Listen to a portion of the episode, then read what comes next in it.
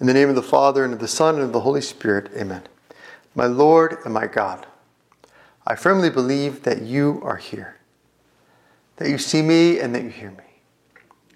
I adore you with profound reverence.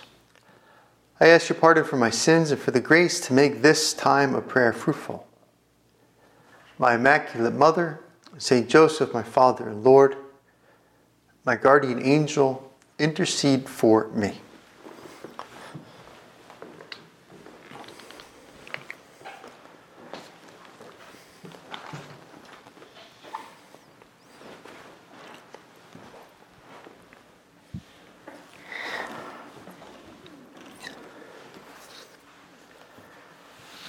When we come to our prayer, we come, Lord, to try to learn how to love you. And to love you, as we've considered before, is to be pleasing to God, is to please Him. And a sign that, um, that we're pleasing to God is if we would do something that Jesus would compliment. If we would have some attitude or some deed or some choice that Jesus would find praiseworthy. And so we can look at a, a scene in the gospel, Lord, very much in your presence in this time of prayer, where our Lord precisely compliments someone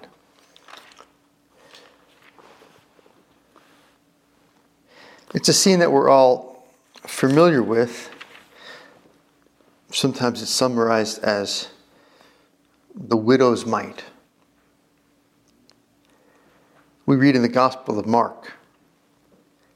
And he sat down opposite the treasury and watched the multitude putting money into the treasury.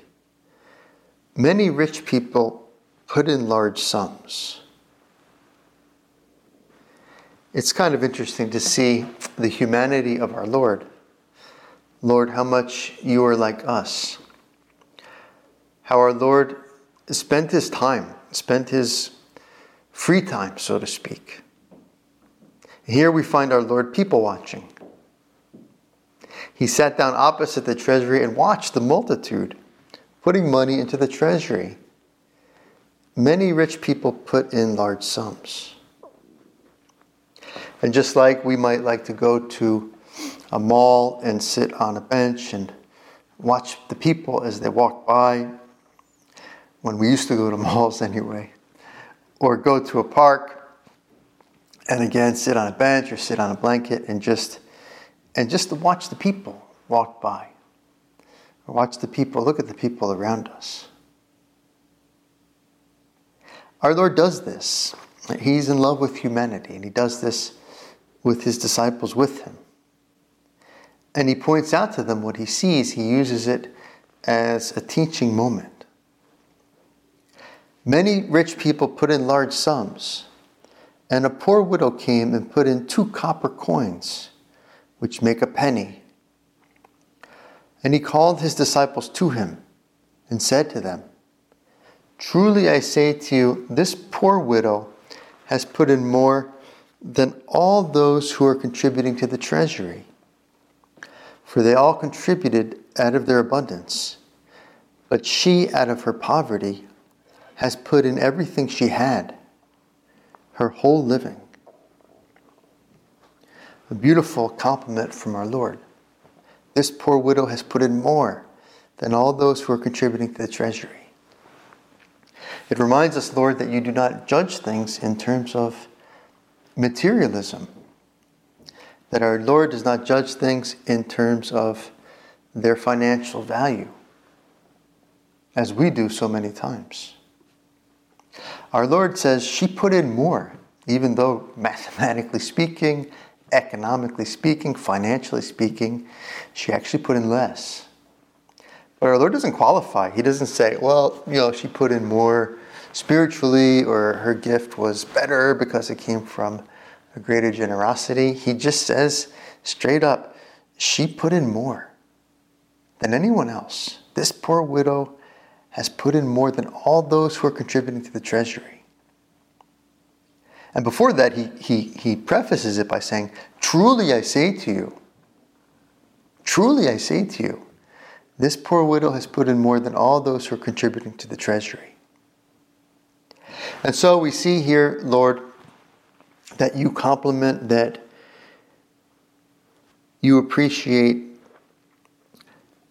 generosity, radical generosity, giving more than is safe, giving more than is reasonable, giving more than is cautious, giving beyond, Lord, what is in our surplus, what doesn't cost us to give, to give everything we have to live on, to give everything to God.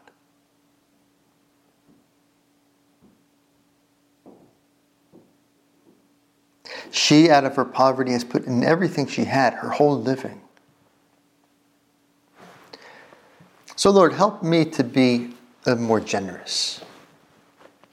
Obviously, for most of us, our Lord doesn't want us to literally give up all of our possessions. We have other people in our care. Most of us are ordinary people living in the middle of the world. And so we have to own things, we have to use things, we have to plan financially, economically, for ourselves, for our family. But are we generous? Or do I just give for my surplus, or do I give a little bit in a risky way?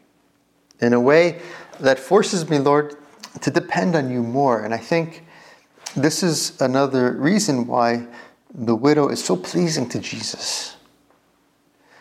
This is why she earns this compliment that she gives in such a way that she has to depend on God completely. She makes God become her sustenance. She forces God to take care of her totally, completely, giving everything she had to live on. And this is the spiritual attitude of, of abandonment, of a kind of radical dependence on God which we all need. We all need in our spiritual life. We all need in our whole life. We need to learn how to rely on God completely. As if we didn't have human means, as if we didn't have our own talents to rely on, as if we didn't have our own possessions to rely on. Because the fact of the matter is that we do depend on God completely for everything. Our Lord in the Gospel of John spells out this dependence for us.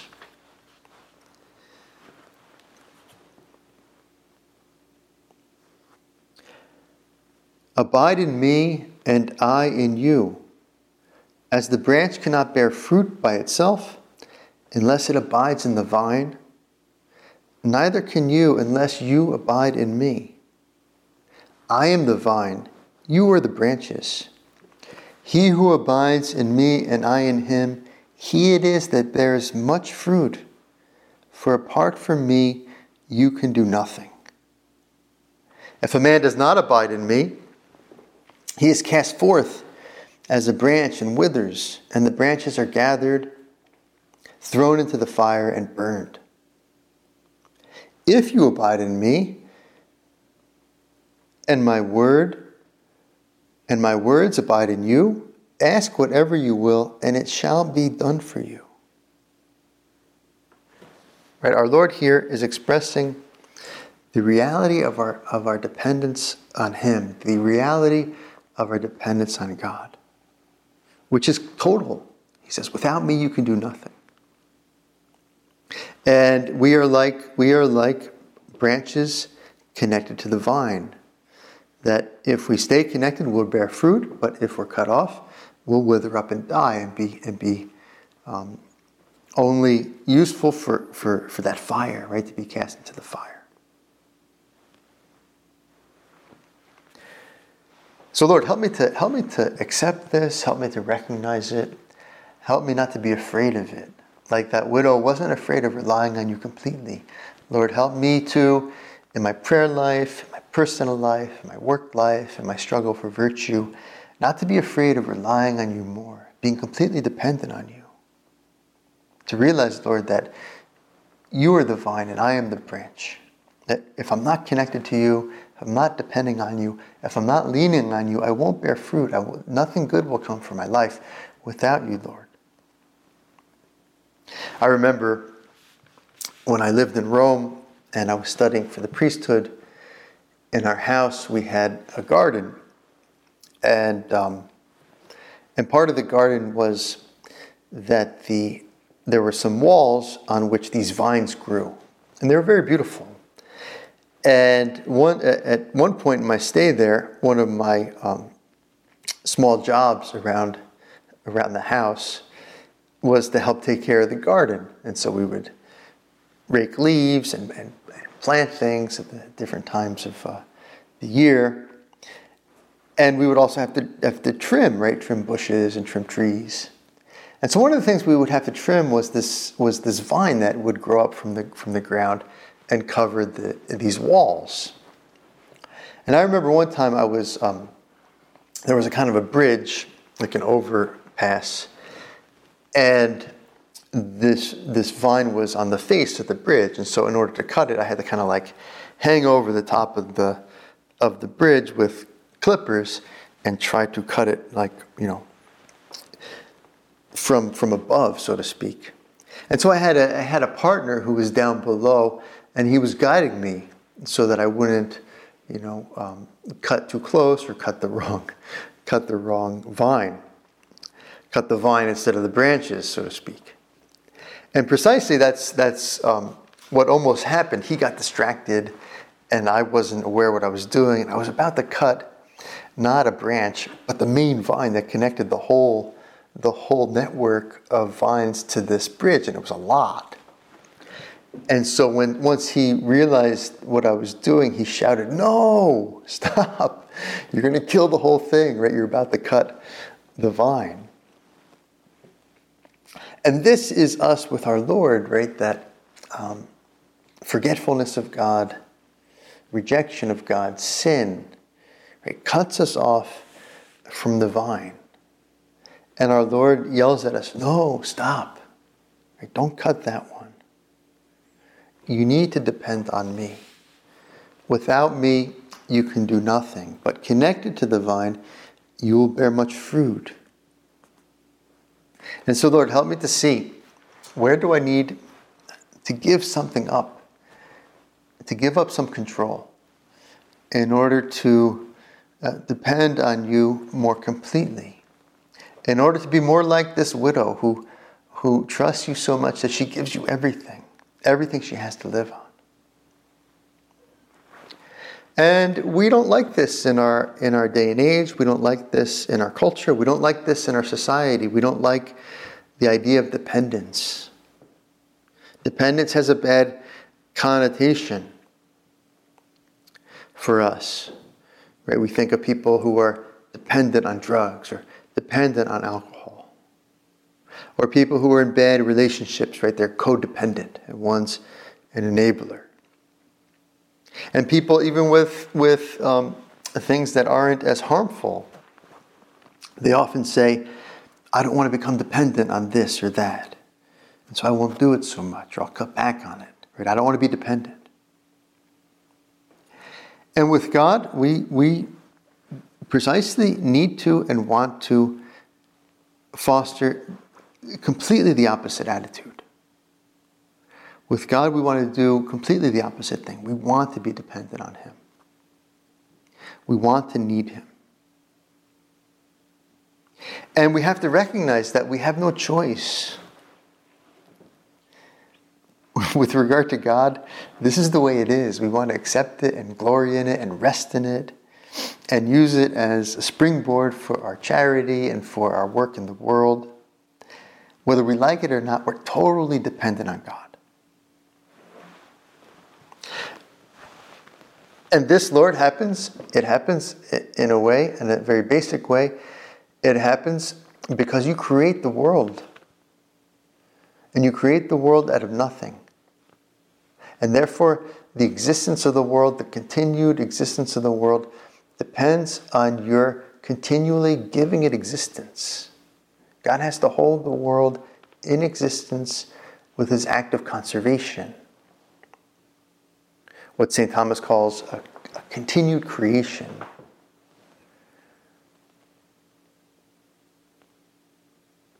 And in a special way, each one of us, each human being, depends directly on God's continually creating us because the soul is not the result of biological reproduction. And so at the moment of conception or shortly thereafter, every time a human being comes into existence, God has to create the soul.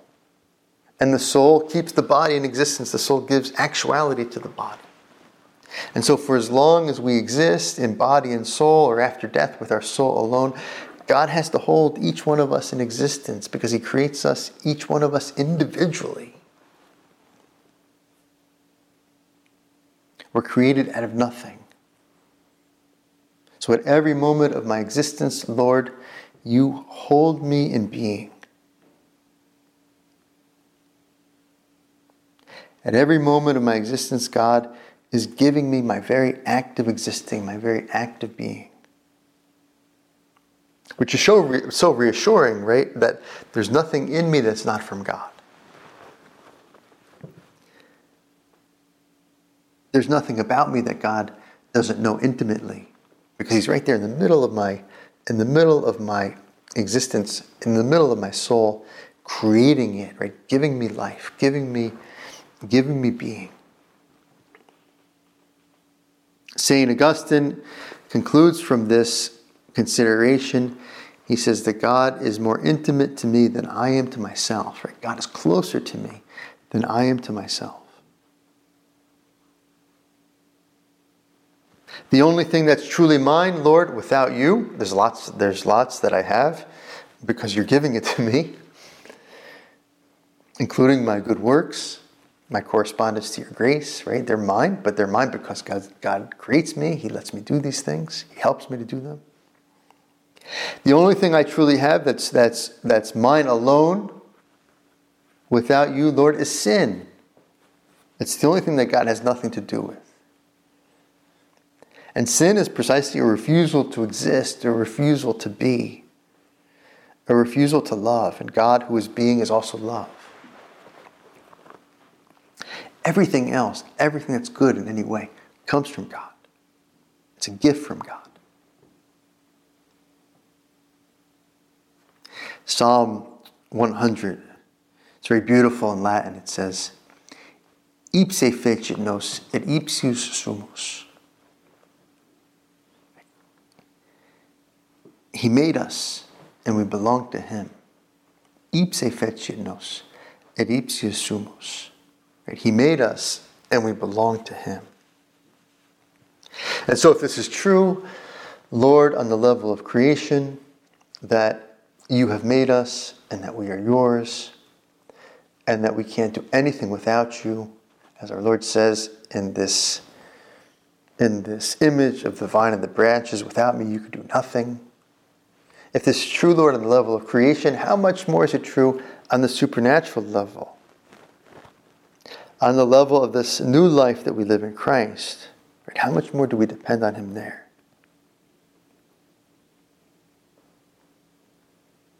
St. Josemaria, in the way, speaks to this radical dependence on, on Jesus.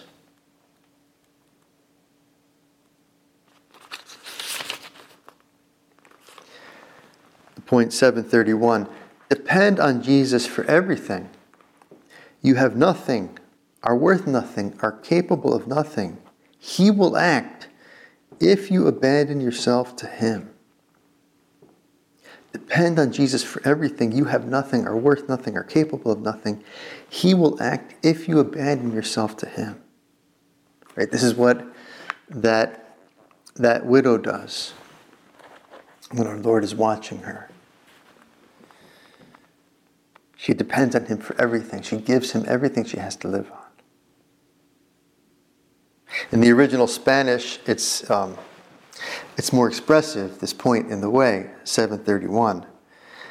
In the Spanish, St. Josemaria says, espéralo todo de Jesús, right? Which is translated, right, depend on Jesus for everything.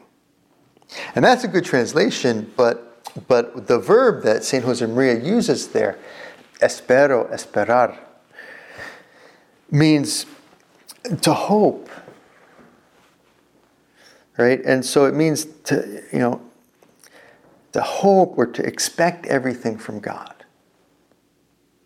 To hope for everything from God, to expect everything from God. That word espero in Spanish also means to wait, to wait for. Right? Wait for good things from God. Expect good things from God.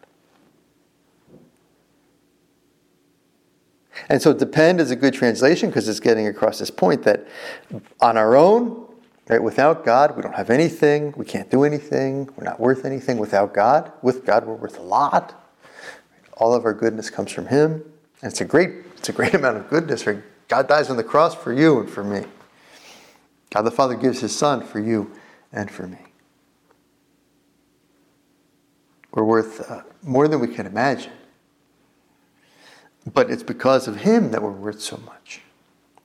On our own, we don't have anything, we can't do anything, we're not worth anything without Him. We receive it all from Him. What do you have that you have not received, St. Paul says. And so depend on Him for everything is a good translation of that. Espéralo todo de Jesús. Depend on Jesus for everything. But it, um, but it doesn't have the wealth of meanings that espero has, right? Which, which is a kind of like hope and trust Him for everything, hope in Him for everything, expect everything from Him. Right? He loves you. He's going to do good things for you. He's going to take care of you. Wait for good things for Him, right? If you're going through a difficult time, right? Wait for the Lord who will, who, who's on his way, who's coming, right? Expect him to arrive with that help. And so, Lord, shine a light in my heart, shine a light on my life, shine a light on my mind, and help me to see where I can do this more. What things in my life, Lord, am I trying to take care of? without your help? What things in my life, Lord, am I unwilling to let you help me with? Where, Lord, am I holding on to control in a way that you that you don't want me to?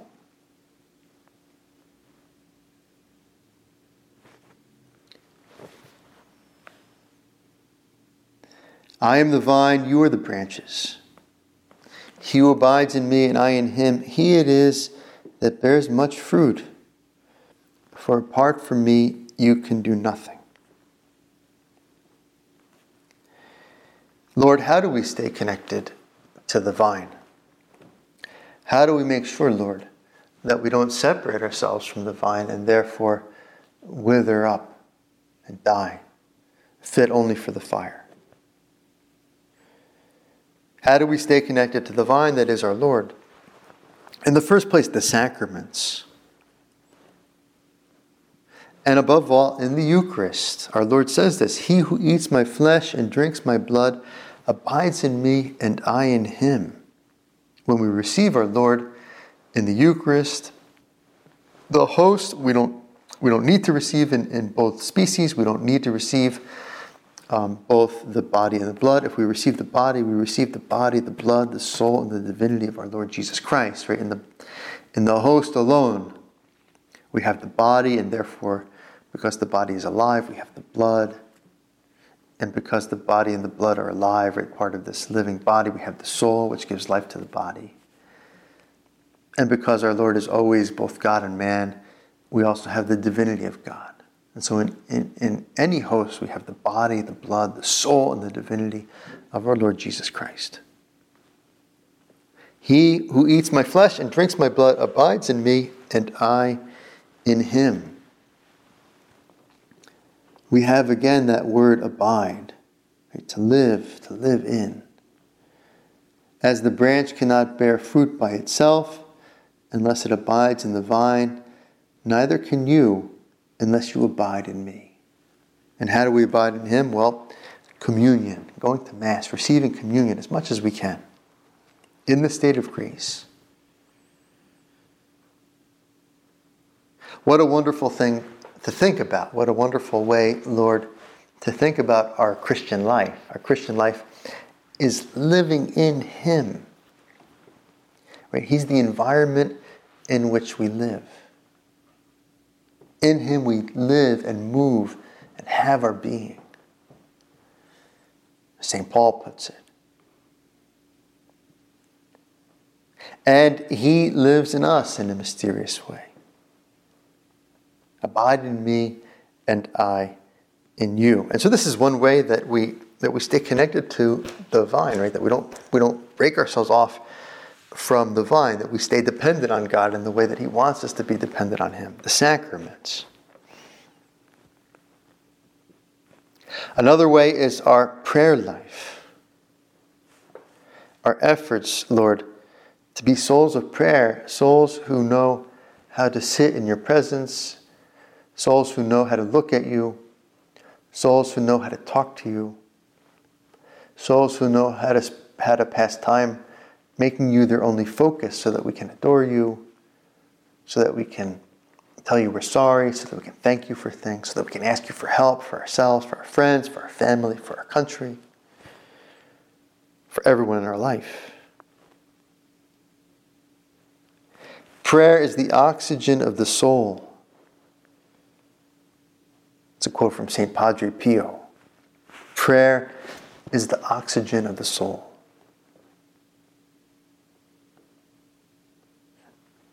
And of course, um, the body can't live without oxygen. It needs to breathe. It needs to breathe. We can go a long time without food, but we can't go very long at all without oxygen. We can go a few days without water, but we can't go even over a few minutes without oxygen. Prayer is the oxygen of the soul. How much, Lord, do I pray? Lord, how easily do I forget about you? There's a line in the Psalms that says, Let my tongue cleave to the top of my mouth, right? Let my tongue cleave to my mouth if I ever should forget you.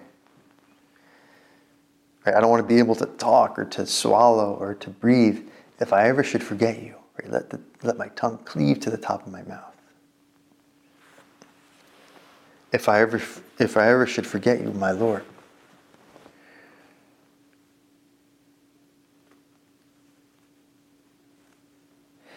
How do we stay connected to the branch? How do we stay dependent? Trying to live presence of God. Remembering, remembering that, that He's always with us, that He's always creating us, and then trying to do things simply because we're depending on Him for help. It is a great attitude with which to do things. I can do this because I know God is helping me. I can do this because I know that God is with me. And so I could try to do this thing well, whatever it is, how, however difficult I find it naturally speaking. I'm not worried about the results. I'll try to do my best. I'm not worried about what will happen to me. Why? Because I know that God is with me. I know I'm connected to Him. And so we can be daring in evangelization, we can be daring in apostolate, we can be brave in working on some character flaw that we have that we feel um, has gotten the best of us, that we think perhaps you know it will never change because there it is. But we can keep attacking that with this confidence that God is with us, and if He wants it to change, He'll help us make it change. And if He wants us to keep working on this, working on it, apparently with no fruit, well, He'll help us to keep working on it. And if He wants us to overcome some difficulty we have in our family life or in our professional life, He'll help us to overcome that difficulty. And this is another way to stay dependent on, on God, to do things simply because we're relying on His help, that we wouldn't do otherwise, that we wouldn't try otherwise. We go to the Blessed Mother, Our Lady, our Mother Mary. We ask her for the grace to please God in this way, just as she did, right? to make our lives lives that are totally dependent on God, radically dependent on God, in a way recklessly, recklessly dependent on God. Our Lady, our Mother, pray for us.